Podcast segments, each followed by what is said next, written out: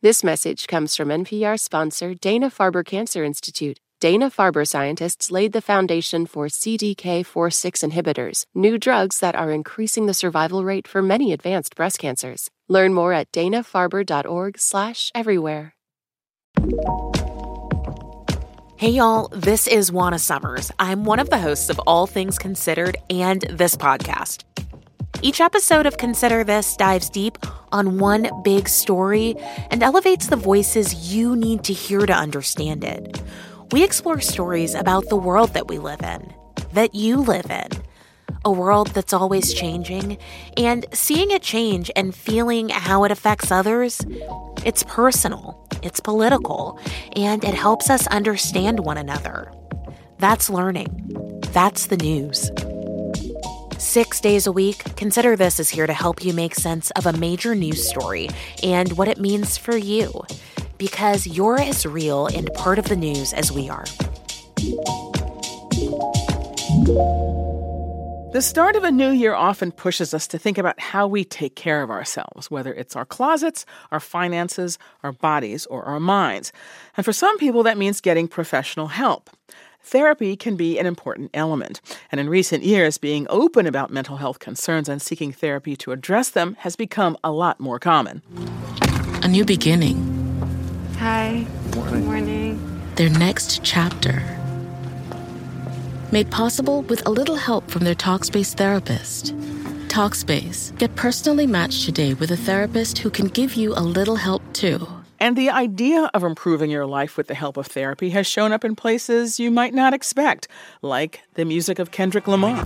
I went and got me a therapist. I can debate on my theories and sharing it. Whoa. Consolidate all my comparisons. Humble enough because time was imperative. Whoa. And the surrealist imaginings of Donald Glover's Atlanta. Earn, I know it can be hard to disconnect, but we can't have productive sessions with your cell phone on. Earn. It's important. I can't pay for this if I don't do this and Rothaniel, the stand up special from Jerrod Carmichael, the host of this year's Golden Globes. At some points, the critically acclaimed special played more like a therapy session than a comedy routine. Been trying to be very honest because my whole life was shrouded in secrets and figured the only route I haven't tried was the truth. Therapy in popular culture isn't new. From TV shows like The Bob Newhart Show to Frasier to In Treatment to movies like Ordinary People and Good Will Hunting, therapy has been a vehicle for laughs and drama. But portrayals of black men in therapy have been rare. One of my favorite lines in the album is where we say you really need to go to therapy. We learned to hold all that shit in that scarcity of representation on screen reflects the reality, as research findings from the CDC show. The research indicates that black men experience similar rates of anxiety and depression as white men, but are only about half as likely to seek mental health services. The distrust stems from the um, fact that the healthcare system is flawed, deeply flawed, and treats African Americans differently. Harriet Washington is author of the book Medical Apartheid The Dark History of Medical Experimentation on Black Americans from Colonial Times to the Present. She told NPR that the long history of neglect and abuse has influenced how generations of African Americans feel about health services. African Americans have an understandable wariness, which is cheating us of years of life and health. There's also a lack of representation in the mental health professions. Altha Stewart was president of the American Psychiatric Association from 2018 to 2019 and was the first black person to serve in that role. And she says an inability to find a black provider can cause a lack of faith in the system. I get calls from people right now asking, Can't you refer me to a black psychiatrist? And because there's so few of us, I'm I'm limited in how many of those people's referrals I can make to their satisfaction. Consider this. Depression and anxiety are on the rise among many groups, but encouraging black men who would benefit from mental health services to seek them is a particular concern for African Americans in the field. But how to change that when the barriers to getting help come from within and without? That's coming up. From NPR, I'm Michel Martin. It's Saturday, January 14th. Support for NPR and the following message come from Betterment, the automated investing and savings app. CEO Sarah Levy shares how cash can be part of a balanced savings strategy for investors. oftentimes people think of their cash as the money they're using. But when there's a high rate environment, your cash can also be a form of savings. So savings can sit in your cash account and savings can sit in an investing account. And on average and over time, investments go up. But in a high interest rate environment, you can get a more predictable return in a high yield savings account. And so investors can choose both strategies, an investment strategy as well as a cash strategy to both protect your principal because cash doesn't go down the way markets can, but also to earn a high yield. Learn more about high yield cash accounts at betterment.com. Investing involves risk, performance not guaranteed. Cash reserve offered through Betterment LLC and Betterment Securities. Betterment is not a bank.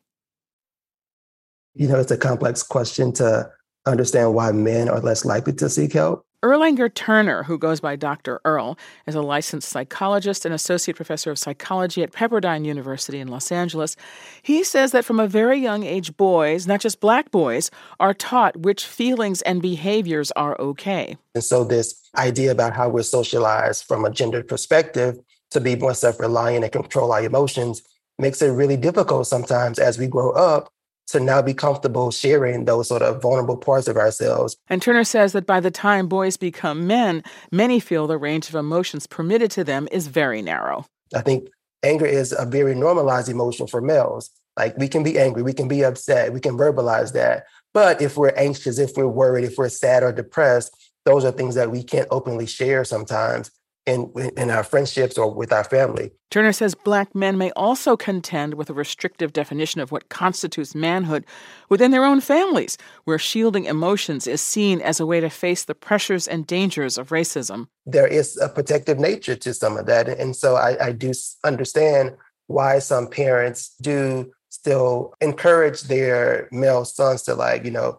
not show this fear because you could be, you know, targeted by others for a lot of different reasons. Turner points to black male celebrities like Kendrick Lamar and Jay-Z and professional athletes who've come out in support of therapy, and he says he hopes that that kind of visibility helps to shift the perception of therapy for black men.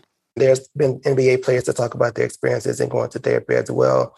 Um, and I think all of those examples are really pivotal to like reduce some of the stigma. And Turner agrees with Altha Stewart that having a therapist who looks like you can be crucial. So if they have a white therapist, um, is a therapist comfortable talking about race and discrimination? And if their client has issues that come up around that, well, they probably are not going to want to bring it up to that clinician. And, and so that's, I think, another reason why um, they may prefer to, to work with the black therapist because they they can understand, like, okay, this person understands my experiences. Coming up for me, in terms of my own pursuit of therapy, it's just, I guess it's just me making an effort to take care of my entire body. That's when we return.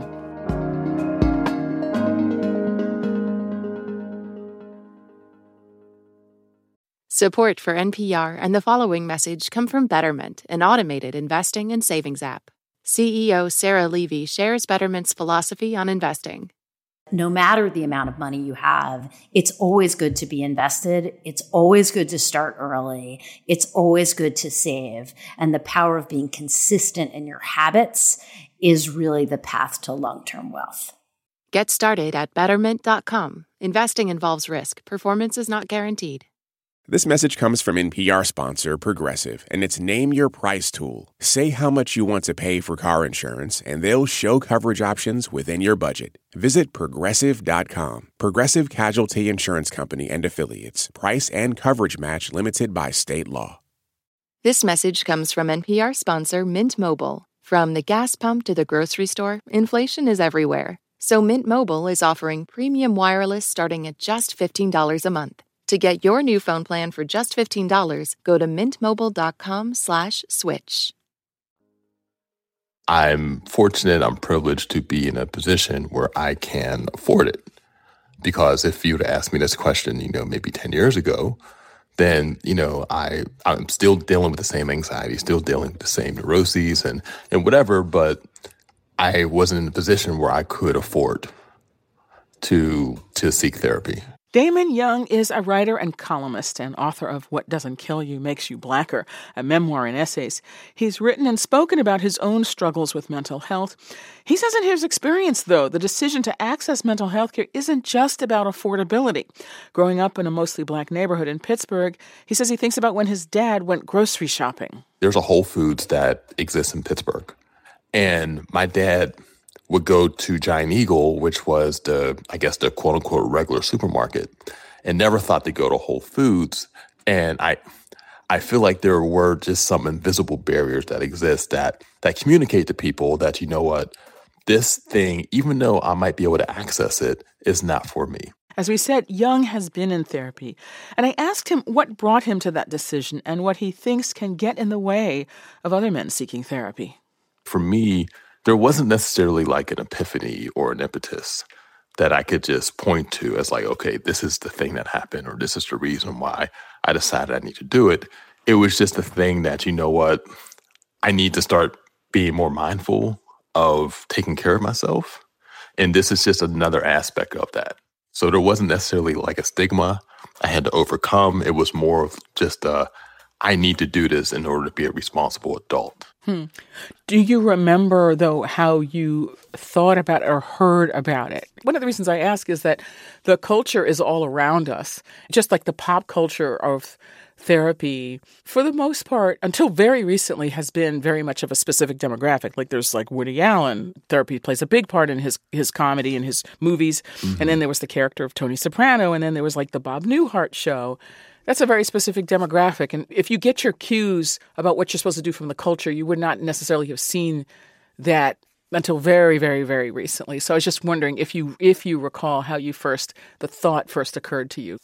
I mean, I, I think that um, to your point, it was the sort of thing that I associated not necessarily with with race, but with class, with uh, a certain upper middle class sort of person who could afford and who also had the space in their life to be able to pursue, to be able to just sit on somebody's couch for a couple hours a week and talk to this person about what's going on in their life. I think that what kind of led me, or kind of what maybe pushed me, and again, this isn't really like this great impetus or great epiphany, but it was this, you know what, I have this anxiety, which I've dealt with my entire life. I'm in a space now where I'm in, in front of a lot of people. I have a lot of responsibilities, not just with my work, but with my family. And so I need some help. Hmm. I wanted to ask about Jerrod Carmichael, uh, the comedian. He hosted the Golden Globes. Last year, he premiered the stand up special. You know, it was extraordinary because it was almost like a therapy session. It was almost like you saw him kind of going through his emotions in real time. And during the special, he makes a decision to come out. Um, I just, I was just wondering what you thought about that. I kind of felt like it did something. It was, it felt kind of like a watershed. I don't know. What about you? Yeah, I, um, it was his special is one of the, I guess, the best stand up specials that I've probably ever seen. Um, and I don't even know if I would call it a stand up special um, because there's something different that he was doing with the audience that is, you know, that I haven't really seen in stand up. Now, I have seen it before. I know it's performance you know, art might be a better way to, I don't Yeah, know. like it, you know, I, I, think the first time I saw a stand up comic do a thing like that was with Hannah um, and her special Nanette a few years ago. And so Jerrod Carmichael's stand-up special kind of had those same sort of elements where he's not necessarily telling jokes. You know, even though there were some parts in it that were meant to make you laugh, but it was it was one, it was, you know, him coming out in a way. And also, you know, there was a vulnerability there that was just so rare and so visceral and so and and so and to be honest, intimidating because you know I I attempt to be vulnerable in my work, but when I saw him do that, I felt like my vulnerability still had places to go. On the other hand, though, I'm thinking about the recent death of Stephen Twitch Boss. He was a dancer. He was a big part of the Ellen DeGeneres show. He died by suicide, and there have been a number of of of black young men and men of a certain age who who have died by suicide, and it's just uh, that has it. It just seems statistically, it just seems sort of that there's something going on, and and I just wonder if you have any sense of what what you think that might be. I mean, I I can't speak to any of those particular circumstances because I don't know what was going on in their lives. But you know, I I I go back to a point that you had made earlier about how therapy was associated with people like Woody Allen and and you know, I've always thought that even though that sort of humor is associated with like a certain class, if anyone's going to be neurotic, if anyone is going to have anxiety, it's going to be someone who is from the hood. If any environment is going to make someone need therapy, then it's the environment that so many of us come from. And, you know, plus America, plus racism, plus all of the things that are associated with being Black in America. You know, when you think about the causes and you think about, you know, the environmental factors that cause anxiety and that could cause neuroses, if anyone is going to need therapy, it's probably going to be us. What I think I hear you saying is this is a both and problem. On the one hand, there are real external barriers mm-hmm. to people getting the kind of care they need, whether that's mental health care or physical health care. On the other hand, there are some internal barriers that keep people who particularly may need it from accessing that care. Yeah, I think um, and again, I, I don't necessarily think that this is a specifically black male thing. I think that that might be a male thing where, you know, um, we've been socialized to, you know, to be to be silent and to and to not, you know, express any any pain or not emote. And and I, I feel like if you are a man at this point, you need to get past that because there's enough out there to show that hey, there is space for you to show emotion and to feel and to grieve. In fact, people around you need that from you so that the only emotion you you you express isn't anger all the time. Do you mind if I ask, since you've been kind enough to get kind of personal with us, is that when you have pursued therapy, did did you feel it helped? Um, I did. I did. Yeah, it, it definitely did help. What does um, it do? Um, for me, and, and for me, it just made me feel lighter. And um, obviously that's in a like more of like an, an existential sense, right? I just felt like I was able to take some of the things that I was carrying around with me and finally have a place to put them. That was Damon Young. He is a writer and author of the book What Doesn't Kill You Makes You Blacker, a memoir and essays. And if you or someone you know may be considering hurting yourself or even taking your own life, please call or text 988. You'll reach the Suicide and Crisis Lifeline. It's Consider This from NPR. I'm Michel Martin.